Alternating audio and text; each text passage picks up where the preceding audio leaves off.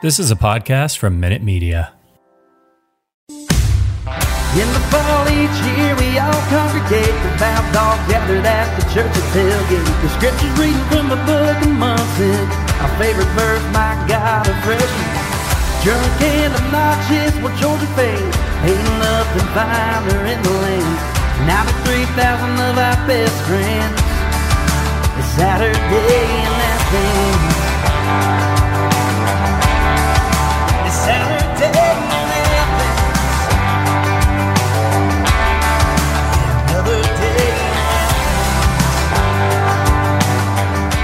Welcome to the Saturday in Athens podcast. We're a Georgia Bulldog show. I'm your host, Herschel Gurley, joined as always by my co host, Boss Dog. Boss, bark at the people.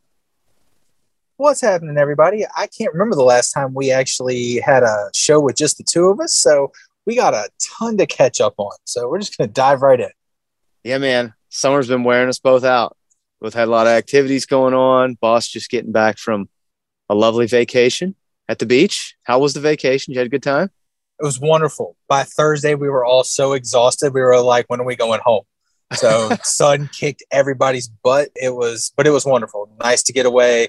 We went with another family with their kids too. All the kids got along. It was wonderful though. Really nice getaway.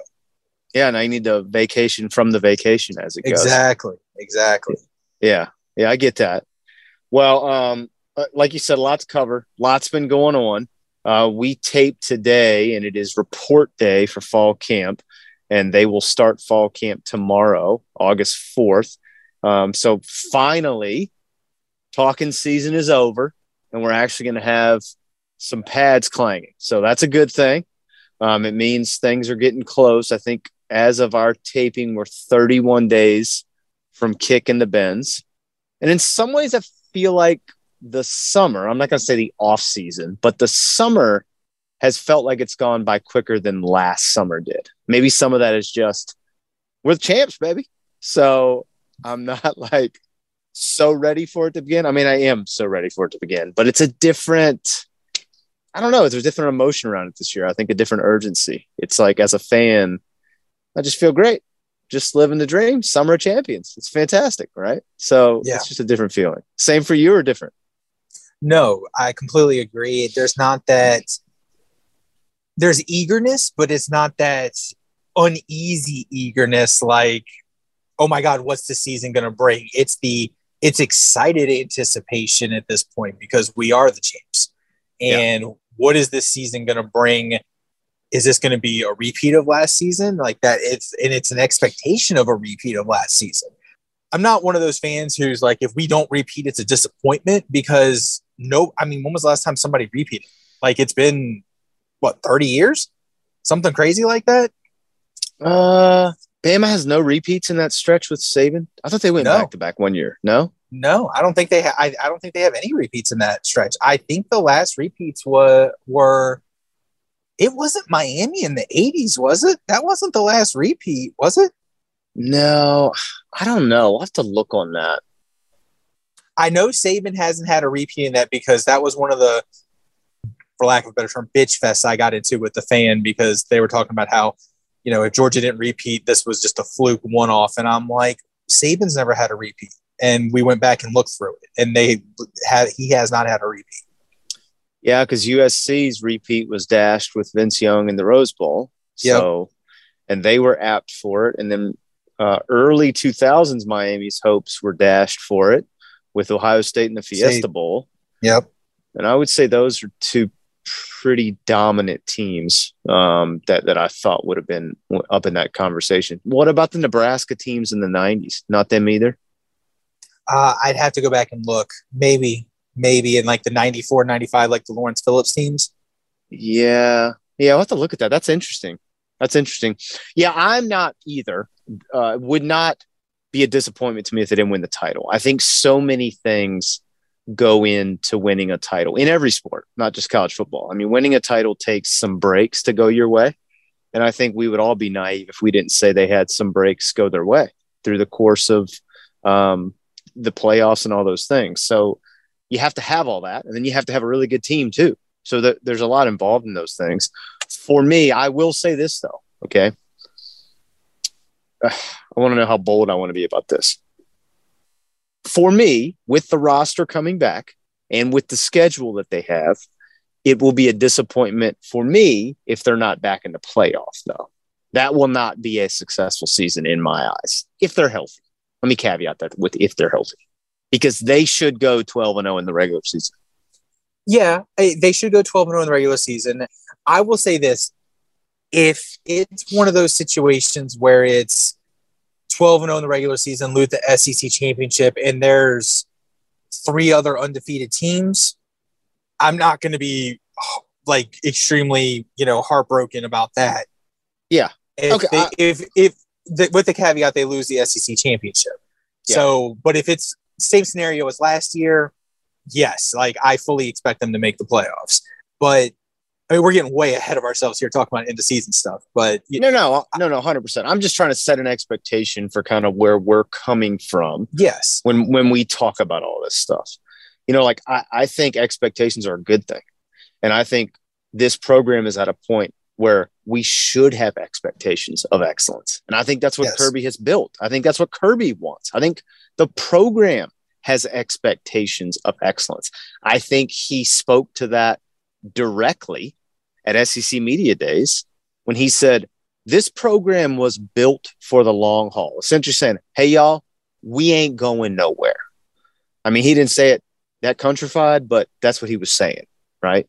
Mm-hmm. And good. I'm glad he's saying that because that's how we want it to be. That's how I feel. And I think that's how the players and everybody inside that building feels. So I don't know. Maybe it's not bold to say it that way. I mean, that, that's my expectation is that they go to the playoffs. I think with this roster, if they are healthy and with that schedule, they should be 12 and 0 playing in Atlanta for the second time this season and then looking to play in Atlanta a third time. Because in the semifinal at the Peach Bowl this year? Is that right? pretty sure. Yeah, I'm pretty sure it's the peach and the rose again. No, Peach and the Fiesta. Oh, peach and the fiesta. That's right. Yeah. And then the uh the title game Ugh, is out is out in LA at SoFi. So yeah. So yeah, I mean I so let's let's go right into that because I want to talk to you about I don't want to belabor it because I know it's been talked about a ton and we're a little late getting to it, but I do want to touch on a few things that Kirby said at media days and I, just some highlights of it. Okay. And the first one is, and I haven't really heard a lot of people comment on this. He made a comment during his presser that this is the best staff that he's ever had at the University of Georgia. And my eyes kind of went, whoa. I mean, homie, that's a big statement.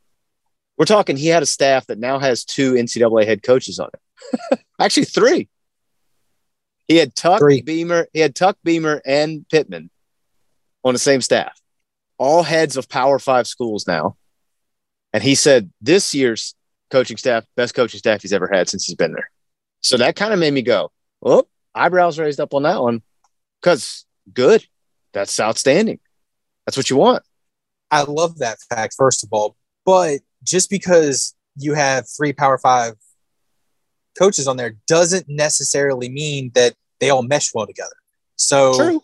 that Yeah. could, that could be what he's saying with his staff, and you know, bringing in Fran, Fran Brown, bringing the promotion of half promotion of Schumann because he's co-defensive coordinator with Muschamp, having the relationship with Muschamp, you know, all of that gelling together on the defensive side of the ball and the young hungriness hungriness of Fran Brown.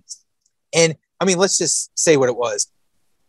Addae just rubbed people the wrong way. Like it wasn't flat out said, but I, I have a good friend who is very well connected with West Virginia football. Yeah. And nobody was really upset when he left. Yeah. Let me put it that way. Yeah. So apparently that's his MO. So, and I don't think too many people were upset when he left Georgia. Yeah. Um, so it's just, I think that Kirby is wants a certain type of uh, model of coach, and he's got that in almost everybody. He's got a good mix of the seasoned and especially on the offensive side of the ball, and a good mix of the young and hungry, really on the defensive side of the ball. And they're all really good recruiters. Yeah. I, agree with all of that. Uh, the second thing I want to point out is, and we posted a bunch about it on our social, and everybody and their mama posted about it, and they should have because it was just the quote of all quotes. And that is, we will not be hunted at the University of Georgia. We will be doing the hunting. And first off, what what a just electric quote going into a season opener where you're playing the Ducks with all of the duck hunt. I mean, ramifications of that. Yeah. So I love that. But he was very forceful about that. And that was the lead in then to there will be no complacency. We have built this program for the long haul and we're not going anywhere. I mean, that was the whole kind of realm of all that. And he did all that in his opening statement without even taking any questions, just kind of like cutting those questions off to go, I know you guys are probably going to ask me questions along these veins. So here it is. This is how we feel about it. Um, he also made a comment kind of like, look, you guys talk about complacency. Well, all these players that are here now, they haven't done anything yet. Like we had a bunch of guys leave, 15 guys go to the NFL, really more than 15, but 15 drafted.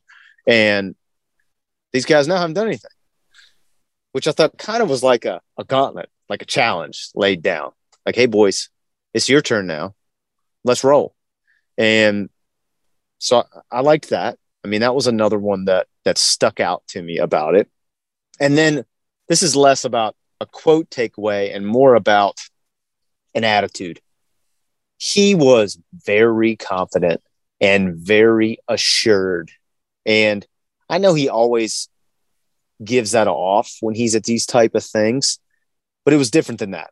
It was more of a we're real confident about where we are as a program and real confident about the roster that we currently have and the roster that we're going to continue to have.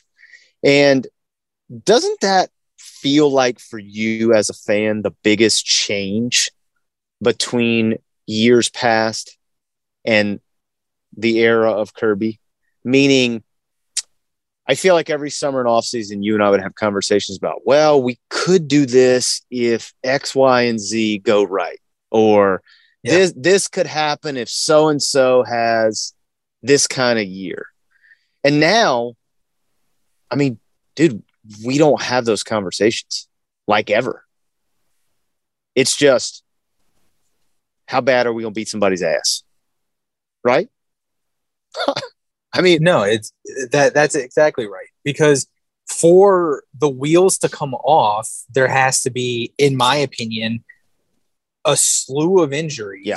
or I mean something catastrophic has to happen. Because I mean, you look at last year, going into last season, you tell me the beginning of last year that JT Daniels gets hurt week one, realistically, and then doesn't come back until Vandy, which was what, week four? Then gets mm-hmm. hurt again, and then doesn't realistically play again the rest of the season.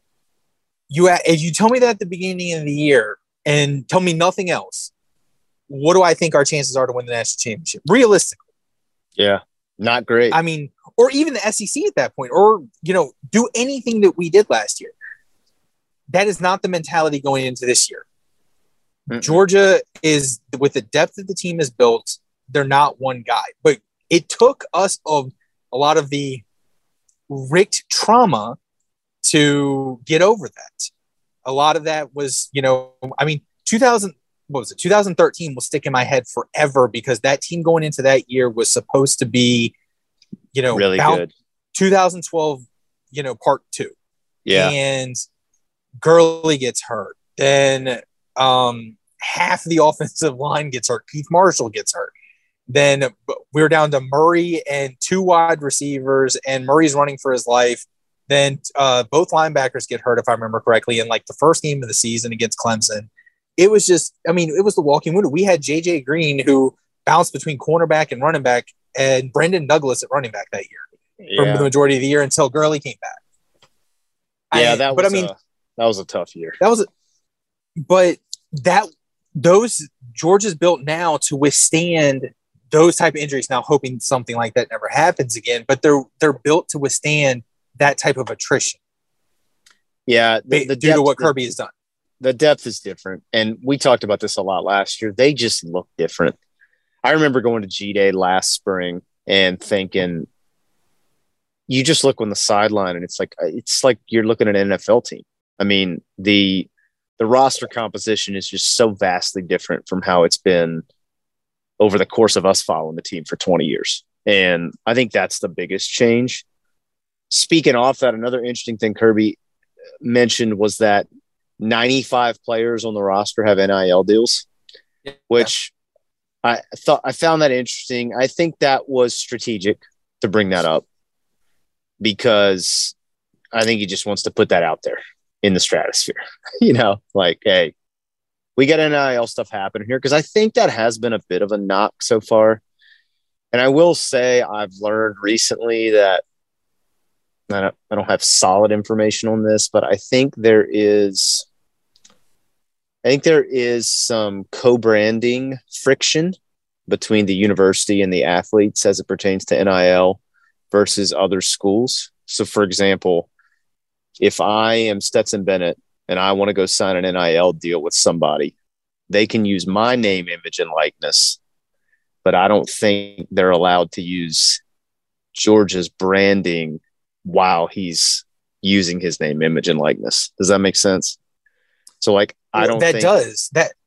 That makes perfect sense because I don't know. Um, I mean, it's probably been eons since you collected sports cards or anything like that, right?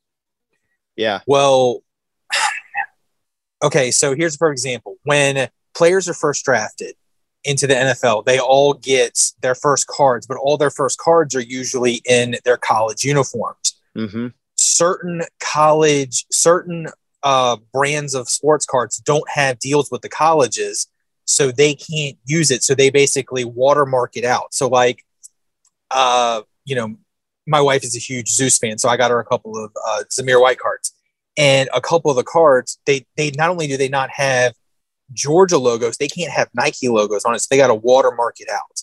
So Yeah. it's just a very very blank red helmet, blank red jersey, has the number on it. Um, so I mean that makes perfect sense. Yeah. I, I think that's something they're going to have to navigate and do it pretty quickly because if you're going to be, and I hate to say it this way, but this is real, if you're going to be quote unquote competitive in the NIL framework of recruiting, you can't say, well, hey guys, you can go negotiate a deal, but you can't use any of the university branding. Like that's part of your branding if you're the player. So yeah, that that's they- part of your brand. they, they got to figure that out. I was I was talking with somebody about this, and I was like, "How marketable is Stetson Bennett without his Georgia helmet and Georgia jersey?"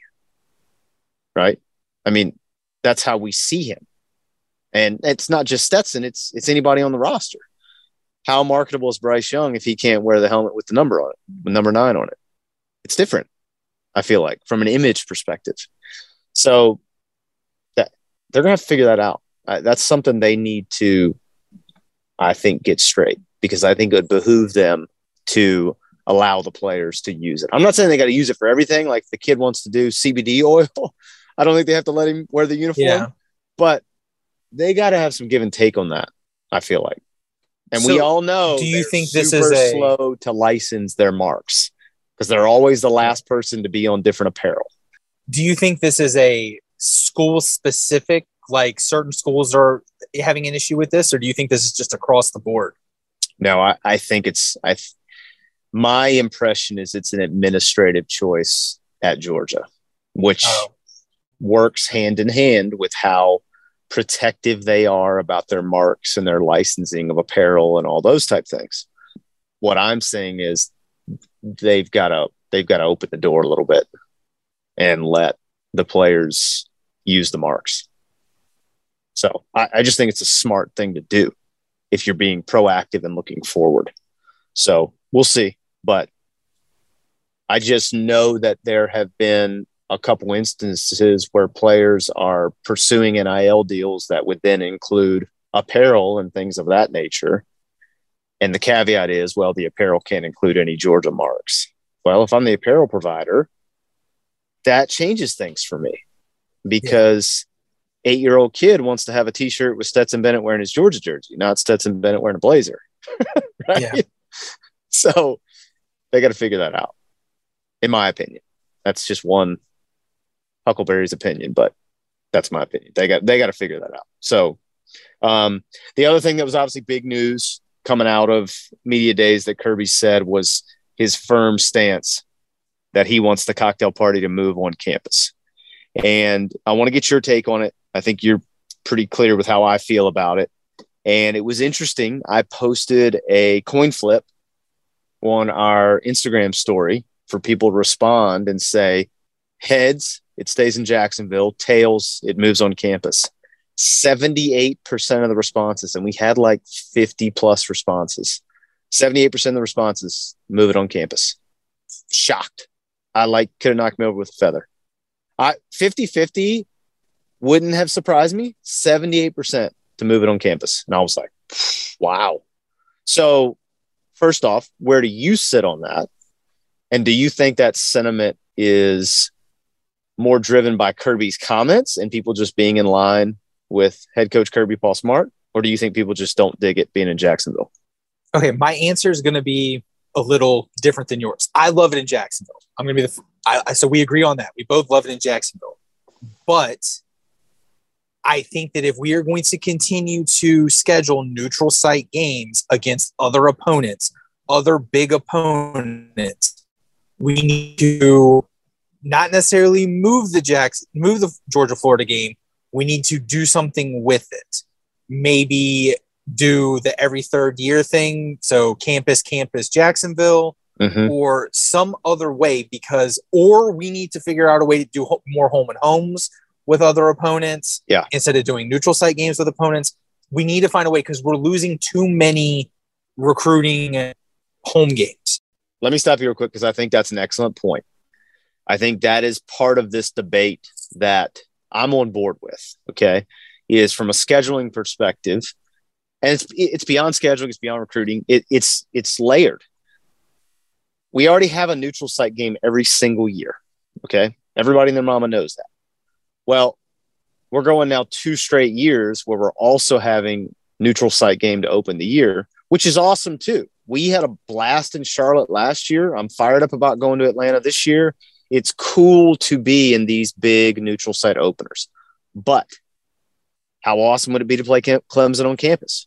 How awesome would it be to play Oregon on campus and be in Sanford and have that environment? So you're losing a home game when you do that.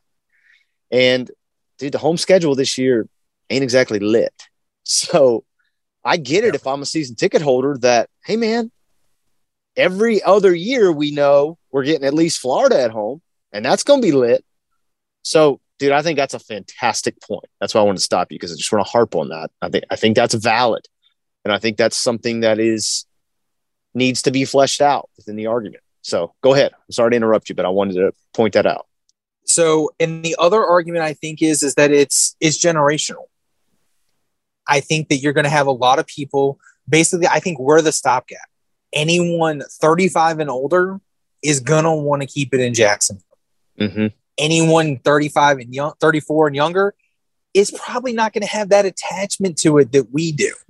Yeah. Because they don't have the 10 15 plus year history that we do with it.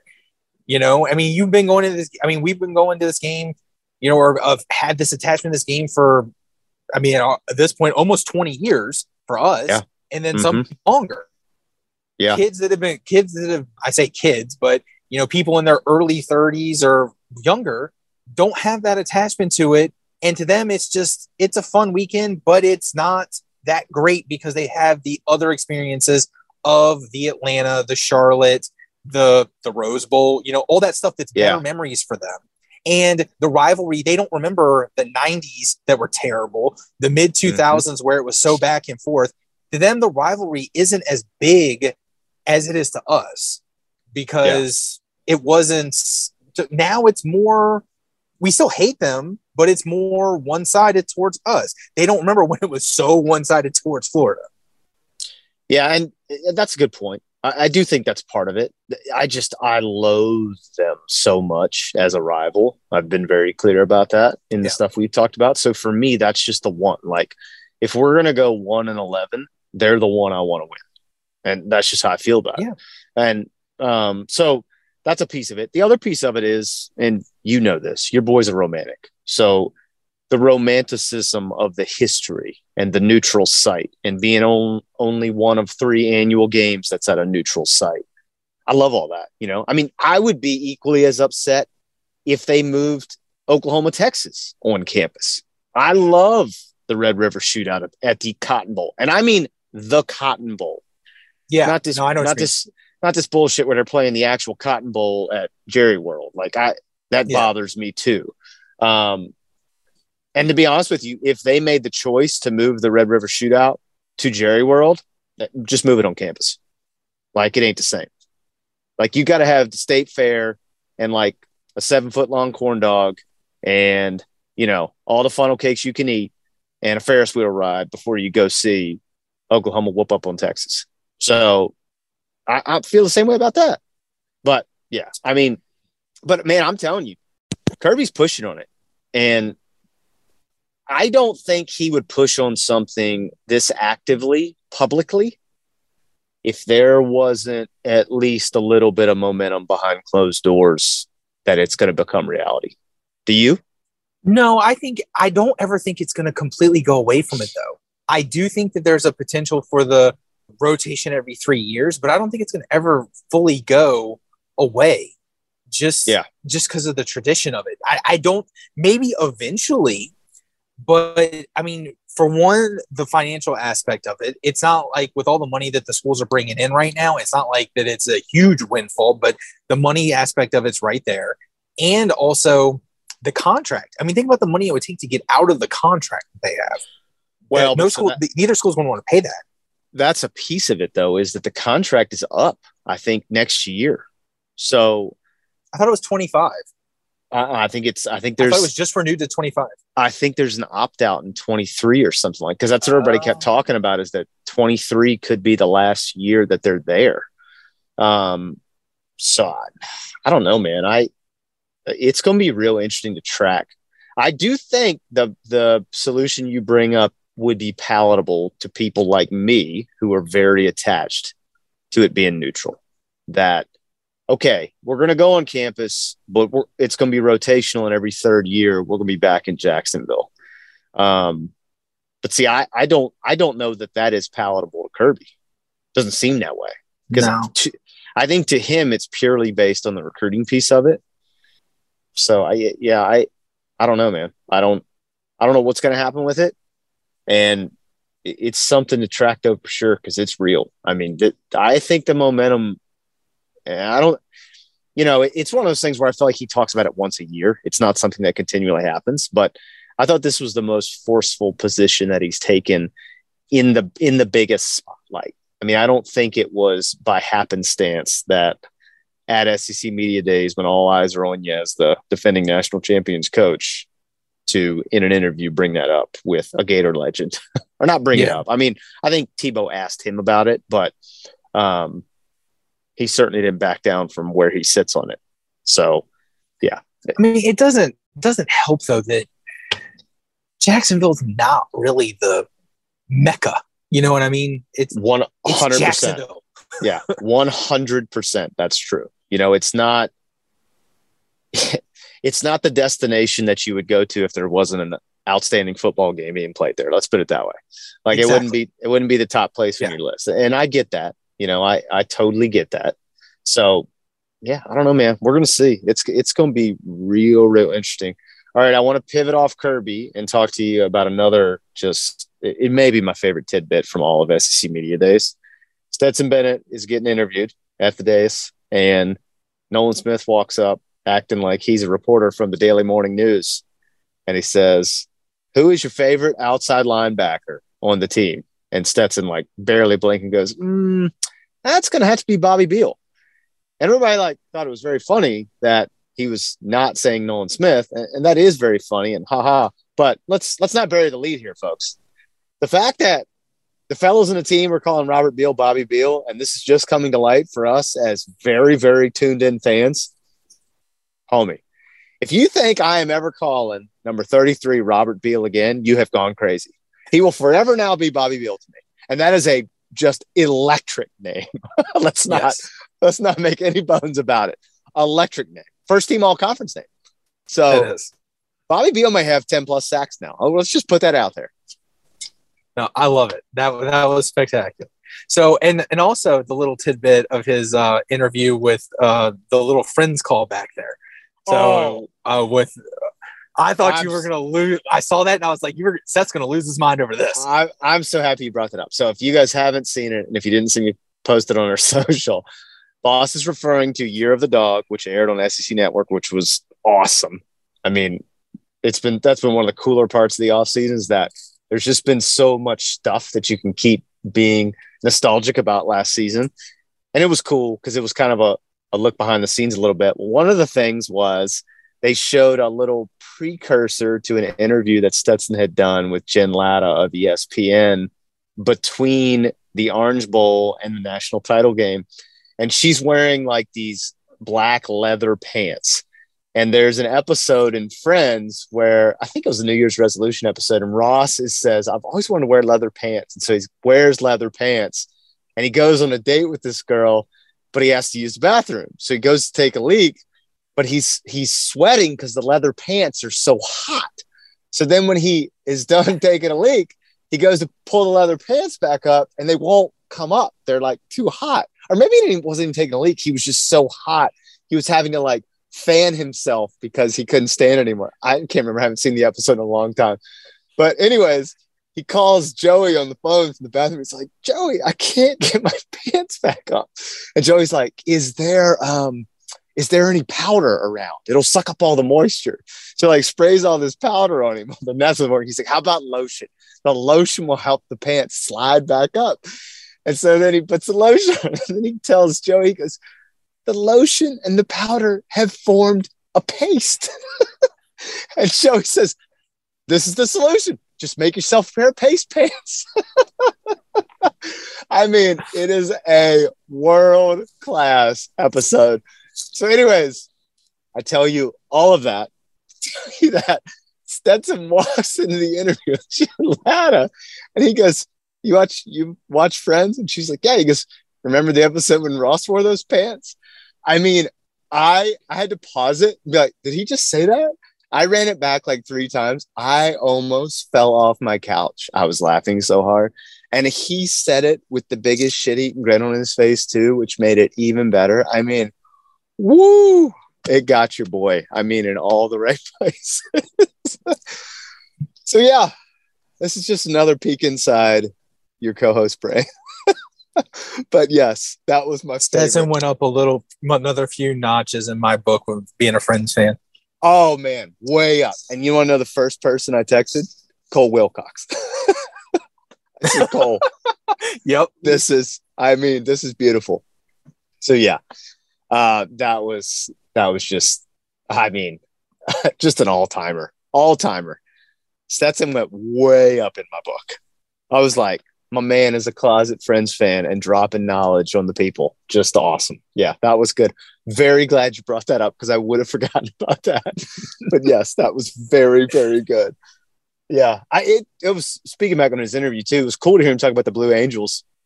And he said, he said, I anytime now when Top Gun comes on, I tell all my friends, hey, you know, I, I did that.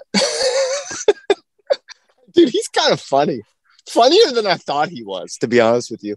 I think because he's always been so buttoned up in his media, but dude, he's pretty funny. So, yeah, I'm looking forward to him having more media availability and feeling more comfortable to just drop lines like that out of the Yeah. clear blue yonder. Um, all right, one more thing for media days because it's right up you and I's alley.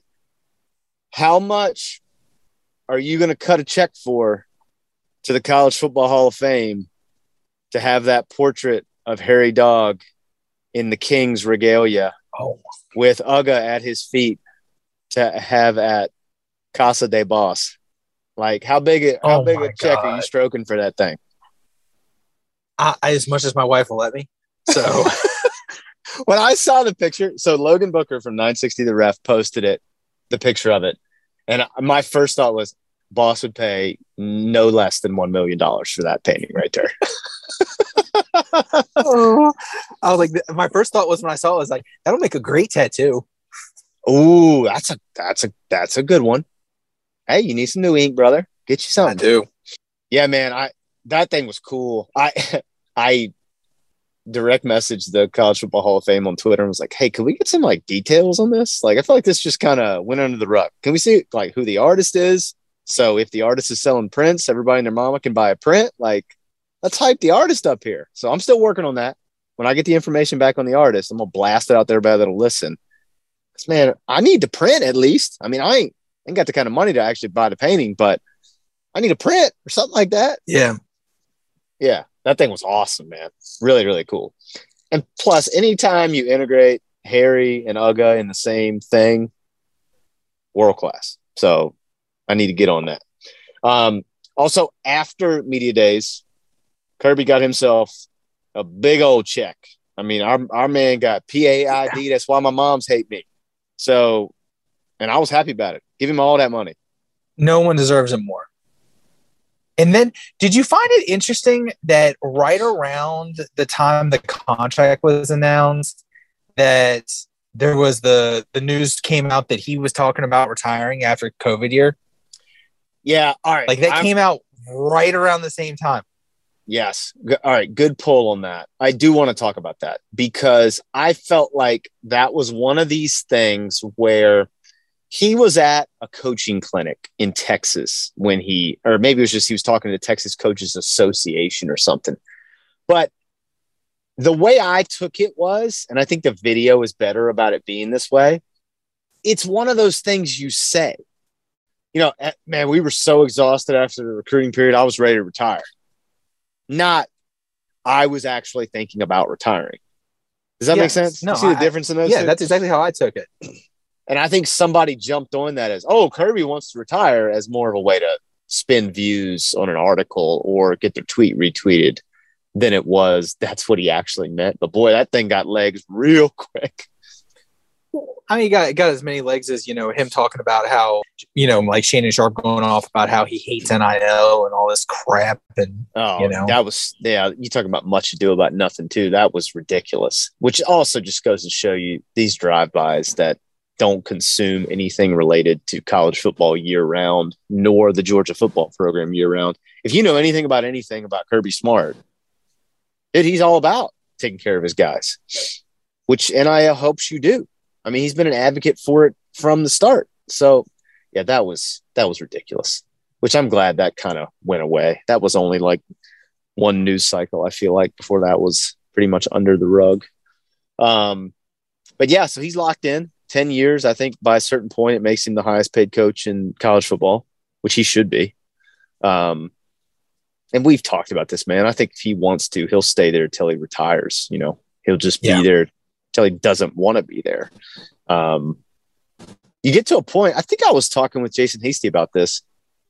Do you think at a certain point we get to his name being on something?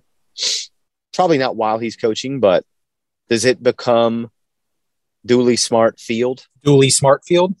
or does it become I could see Sanford. Smart Sanford Smart Stadium if he wins multiples? Like how does all that go? I could see that. It depends on the longevity. If he only, you know, coaches there for a total of 10, 11 years, it, it, it depends on the longevity. Like, Yeah. if we're talking that he he's he's part of the like if he retires and then goes into like the athletic department like Dooley did and he's part of the program for 30 plus years, yeah, there's no question. But if he's just Yeah. part of the program for like another three or four years and this is this is the peak and then that's it, I'm not sure. Like I'm really not sure. Yeah. Yeah, I'm interested. You know, I feel like in general, UGA is is funny about I don't even know what you'd call them. Um idols, meaning like statutes and stuff like that for for the fans to come He honestly to come worship. he he might be dead before it happens at this rate. Like the fact that Dooley was still around when it ha- when Dooley Field happened, honestly, is a miracle because Well, and- it, it took them twenty five years. Yeah, that that took way longer than it should have. Um, yeah, I, I'm interested to see what'll happen with that and and how those things will materialize. I I will say this. Let's caveat all this with different world we're living in now with Josh Brooks as AD. So That is true. I do think that changes the calculus on all that. Um, just because I think Josh is way more in tune to those type of things. So I think that's a good thing as it pertains to that. Um, well, we talked about it a little bit. So fall camp starting tomorrow, August 4th. We're taping on the 3rd. So August 4th, they're starting.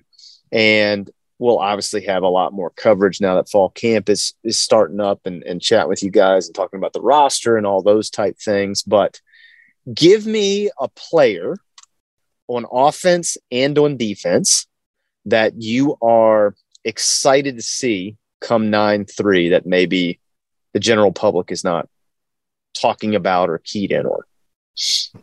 Hmm, that's tough. Um, give me a year or two, and then I'll give you my my gut feeling on this. Okay, I did a two minute offense on this this week. My offensive one is Arian Smith. You are you are very clear in how I feel about Arian Smith. If Arian Smith is healthy, Yeah, for this entire season, he will be on highlight packages each weekend. I mean, that's that's just how he is. He is must see TV when he is on the field. Like the guy when you see his number run on the field, you go, "Whoop, get ready, baby! Something electric's about to happen." So he's my offensive one. My defensive one, and I feel like his name has not gotten mentioned one time this entire offseason, Chaz Chambliss. I am very interested to see the role that he plays. Did he's true freshman last year. He plays in, I think, 14 of the 15 games.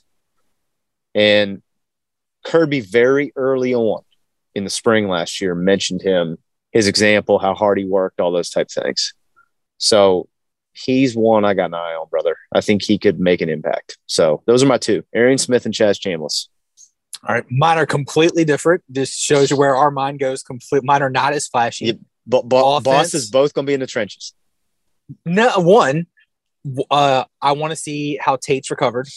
Yeah, that's a good one. So um, I think that I think that he is key to how the offensive line shakes out. If he is healthy, I think we probably know the starting five right away. If he is not healthy, I think both guards spots are in play. And then on defense, I want to see Xavian Sorey Yeah. because I remember when he came in, I mean, highly touted. And then also, I, actually, it's twofold on defense. I want to see Xavian Sorey and Rian Davis because Rian Davis has been on campus two years, had Yeah. season ending injuries, came in with a season ending injury his freshman year, had another season ending injury in um, spring last year. He came in highly touted as well. Both of those guys, I think, could solidify the linebacking core much more than people are saying. Now, I mean, there's JDJ is obviously the flashy one from last year. Got got some playing time in the blowouts. I think he's almost positive he's going to be one in the rotation I think Yeah. we're going to rotate three or four in the middle linebackers. But I think Mhm. both Rian Davis and Xavian Sorey could surprise some people. Yeah, I think Pop's the mainstay. I'll be shocked if he's not on the field every play at Yeah. one of the at one of those positions. Um, yeah, I like those. I like all those. Did you see the video they posted yesterday, Georgia Football's IG, of them lifting weights? It was Max Day. Oh yeah, yeah. Do, you see what he said? Did you see what Tate said when he was lifting? uh uh Baby weight. He was putting up his baby weight. That's what he said when he put it up. Um, let's just be assured it was not baby weight. Speaking of weightlifting and tying this into Georgia football, did you see the squat that Nick Chubb did a couple of weeks ago? I mean, he is from a different planet. He might, he might be a distant cousin of Thor. like, seriously, he, yeah, uh, it's it's outrageous the amount of weight that that human can put on his body and just throw around with ease. Yeah, How much? he did two reps. It looked like it was about seven hundred. how much do you love to that he goes back to the high school gym to pump that out? Oh, it's great. It's spectacular. I love that he, he gives back to that gives back to his hometown. It's probably the only place he can go where go where he's just not he's not mauled too. So anywhere in Cleveland, he probably just everybody knows who he is. Do you feel like he's a guy, and this is going to sound really stupid to say out loud, but do you feel like he's a guy you've appreciated more since he left than when he was actually playing? I don't know, man. I loved him when he was here. I really Yes, did. I- but I no, mean, I, do, I, I do because he's been But- such an ambassador. I mean, he's such a quiet ambassador, but he's still Mhm. such an ambassador for the school and the program since he's left too. Like he's always, you know, anytime, I mean, anytime he does say something, which isn't very often, he always is representing the G. So I still appreciate him so much, even today. I think for me, part of it is he was so good the whole time he was there. And he was so good early, you know. I mean, I'll never forget when he debuted against Clemson, just how you go, who is Yep. this kid? Like people are just bouncing off him like he's a snowplow. And I mean, you know, and then obviously to to go out the way they went out playing in the national title game. But I don't know, man. I, I don't think when he was there, I ever consumed him like, dude, we are watching a generational player right now, like I did when Todd was there. And now that he's gone, I go, dude, he was generational. Like one of the greatest to ever wear the uniform generational. I think it's because of the personality. Because Todd has Yes. such a magnetic personality, you were drawn to 100%. him. Nick, his personality was so overshadowed by Sony's personality because they were a combination. It was Yep. Nick and Sony, Nick and Yep. Sony, Nick and Sony. You split them up. At, at college level, you still think of Nick and Sony, but you give him like in in the pros, you see how special he is by himself. Even though he does have a running mate in Cleveland, like he's one of the top three or four backs in the NFL right now, 100%. hands down. Yeah. So, and if you give him, you know, the keys to that, to that, I mean, he's with Kareem Hunt right now, but if you just give him the lead back role and let him carry the ball 25 times a game, because he's one of those backs that gets the more carries he gets, the better he go, he does. I think he could very easily run for for 2K in the NFL. Well, maybe that's a piece of it too. Is for as good and as magnetic and as memorable as Herschel and Todd both were when they were wearing the red and black, neither one of them had NFL careers to mimic their college careers. I think that's fair to say, don't you? I mean, I do think I will say this. I'm caveating that with I do think Herschel's professional career is very undersold. I think he had a very good professional career. He just wasn't Hall of Famer Herschel Walker, right? Which I think a lot of people probably anticipated. Whereas Nick, if he stays healthy, he could very easily be a Hall of Famer. Yeah. Todd had a four year stretch that probably will go down as one of the best four year stretches in, in NFL history. But sure. I mean, I I saw a stat on Todd the other day. I think that he still leads the league in touchdowns since 2016, and he didn't even play last year. Either that or he's like top two or three. It's like him and Henry, which is crazy. But he's very much a career that's very Terrell Davis esque, very Yeah. dominant for a couple of years, and then his body broke down. Now I know Yep. TD TD Yeah. got in the in the Hall of Fame, but TD got in the Hall of Fame because he got two Super Bowls. Two Super Bowls. Yeah, absolutely. Yeah, that that's a big difference. And I'm I guess I'm making the prediction now that if he stays healthy, Nick has the opportunity to be full legacy. I'm talking what he did at Georgia and what he's done in the NFL. The best running back to ever come out of the University of Georgia. That's a that's a big statement, my friend. Yeah, I could see that. But what I'm saying is, if we're looking at full picture, what he did at Georgia, what he has the potential to do in his NFL career if healthy, dude, he'll be a college football Hall of Famer and an NFL Hall of Famer. That's that's Yeah, I can see that. Yeah, because he's he's Well, gonna We got NFL training. he's got the capability, Go. I think, to to work himself up the rushing charts to put himself in some historic conversations if he stays healthy. Yeah, I could definitely see that. Yeah. So we've uh, just had NFL training camp start last week, I believe, and I mean the first Yeah. preseason games tomorrow, which just baffles me. So let's make some with all the dogs in the NFL rookies this year. Let's make a, a couple of bold predictions. Timeout. I want to give you some shine here. You said directly after the draft that you thought of all the dogs drafted, George Pickens had a great opportunity to be rookie of the year. Did you see what Chase Claypool came out and said the other day? Yeah, yeah, I say, did. say he's going to lead the say he's going to lead the NFL in rookie receptions. I, I believe that he's looked amazing. Have you seen the highlights? Like he's I mean, looked dude. nuts. He's a stud. He's a stud. And he looks like he put on some weight. I mean, he looks ripped. So I just want to give you your shine on that. You were three months ahead of that, brother. So you're on the money.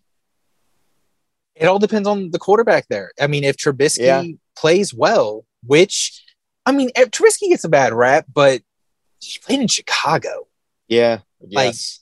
If you let Or- Trubisky play to his strengths, I mean, he's not a terrible quarterback. He's Yeah. serviceable. the Chicago Bears, where quarterbacks go to die. Justin Fields is learning that the hard way. So, All right. Sorry, I didn't want to interrupt you. I just wanted to give you your proper shine. so who do you think on the defensive side out of all the players that got drafted, um, or the rookies, who do you think has the best year this year? Oh, I can't give you one answer. I got to give you two, and I think they're actually going to benefit each other. Um, I'm going to lead with Jordan Davis because I think he's going to get the most playing time. But I think when the year is all said and done, Kobe Dean will be the general of the Philadelphia Eagles defense. I mean, the two of them are going to make me watch Eagles games, which, if you know anything about me and Boss, Nauseating. it is nauseating that I'm even saying that out loud. I have a little bit of puke in my mouth after saying that, but it's real. I cannot wait to watch them. And I just love that they're going to be together. Um, I mean, look, man, I, I believe in all of them so much. I think they, they've all got big opportunities. I think Green Bay is a gr- great spot for Quay. I think Quay could have a nice year. I think he's an NFL type guy. And dude, I think Travon could have a big year. You know, he's got a lot of pressure. So I really want him to have a big year because I feel like a lot of people knocked that he was the first pick, which irritated me. You just talk about a world class kid. I mean, the type of kid that if you can't root for him, something's wrong with you. Um, so I hope Travon has a monster year just to shut people up. So, man, I'm, I'm really rooting for him too. But I just think JD is when you've got guys already talking about him, like on the roster, going, man, that, that Jordan Davis, people shouldn't be that big and move like that. And there have been multiple NFL guys on active rosters already saying that. So, I mean, listen to what people are saying, you know. So I for me, he's the one I think will have a big impact. And you know how he is Yeah. because of his personality, people are going to talk about him. I mean, already the video came out of him singing at rookie night. So, you know, it's JD. I mean, he's he's larger than life in so many ways. Yeah. Who's yours? Well, I think it's J. I think it's JD too, but I'm going to have a different answer just because I'm going to go the other D tackle, and I think Devonte is going to have a heck of a year. Yeah. So I really Again. do. I think Devonte is going to have the opportunity to have just a huge year. Yeah, and he's with Quay and and Stokesy. So, I mean, and They play different styles though. It's not like Jordan is going to play be huge in a different way. He's not going to be on the stat sheet though. Like Yeah. Devonte is. You're going to see some stats out of Devonte if he stays Yep. healthy. You're going to see some stats out of Devonte. yeah, that's right. That's exactly right.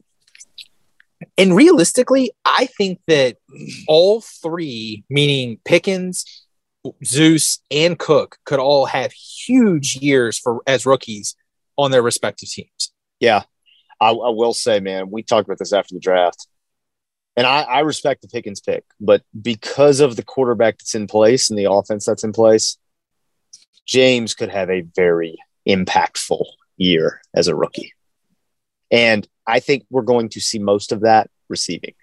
Yes, I do too. I, I just think it's he is a perfect fit for today's NFL with what he's able to do. Because, dude, they uh, you know they've been showing the games a lot, and was watching back the Orange Bowl. Dude, he just he makes things that aren't easy look easy, like that over the shoulder catch that he made on the the long throw. Scored a touchdown on it. Just that's a tough yeah, play yeah, he did. he tracked that and made that look simple. And so for them to have that capability from a schematic perspective to put him on a mismatch and do things like that, he could have he could do something. You want to know who else I'm excited to see? Not in this draft class, but Mecole Hardman in Kansas City this season. Yeah, I mean, if I mean, they he's use- the guy this year. he's going to have to be. I mean, he or he's. You would think he's going to get every opportunity to be the stand-in for Tyreek Hill now that he's gone. So, yeah. The, the the beauty of this is speaking about NFL training camp is we've got so many dogs now to watch that it's made the NFL compelling for me again because I have so many guys that I'm tracking each week going, oh man, I got to see how they did this week or see what they're doing here. It's going to be great. All right. Last thing before I let you go, I want to talk about the Pick'em Challenge. So if you guys follow us on social at all, you know that we're doing the Pick'em Challenge this year for fans and listeners. So we'll have the link in the show notes. You know, we've been doing guest pickers on our preview shows ever since we started the show, and we keep track of them. And the winner of the guest picker challenge gets the 10 pounds of red. Well, now you can get the 10 pounds of red yourself. So come and pick with us. And we've got, I think, 20 plus people signed up now, somewhere in that vicinity. And we want to amp that up. So come ahead and sign up. We're going to have prizes for uh, four season ending finishers. And then we're going to do a weekly prize for best week. And we've got some partners on board that are going to contribute those prizes. It's going to be a lot of fun and just a nice way, a community type thing for us to convene together, make some picks together, talk about the season, whether it be dog stuff or just the college football season at large. So hop on there. We'll have the link in the show notes and we'll also kind of we'll keep having it on our socials each week. So come hang out with us, man. See what you guys can do. Me and Boss are going to pick, but we're not going to be eligible for any of the stuff. But I feel like it's kind of a fun way where we make the picks on the show. I think what we should do, and you tell me if you think it's different, homie, but we should just make the same picks in the pool, right? Yeah, yeah. Our picks should be whatever our picks are for the week. Yeah. And then you guys can kind of keep track of what we're doing and I don't know, it'd be fun. Plus it'll it'll lessen boss's load from having to keep track of all of our picks each week. that is a fair point. Yeah. unless unless I do what I'm prone to do, which is change my pick halfway through the episode because I've somebody has convinced me that I've that I want to do something different, which has happened. Several times. So yeah. So well yeah, but hop on there and do that. And uh yeah, guys, we're here, baby. Fall camp tomorrow. Let's get lit, baby. Season is about to be here. hey, Woo! we're a month away. Month away, brother. I'm I'm getting jacked up now. Like I'm I'm ready for it. So we're excited for another season with y'all. Can't wait to keep going on this journey with us. And as always, thank y'all so much for for listening and hanging out with us. Um, this has been the most fun about Boston not doing this is just kind of getting to share in this experience with with all the dogs fans. So until our next episode to talk about actual football and fall camp, go dogs. Go dogs. Say, George is better now.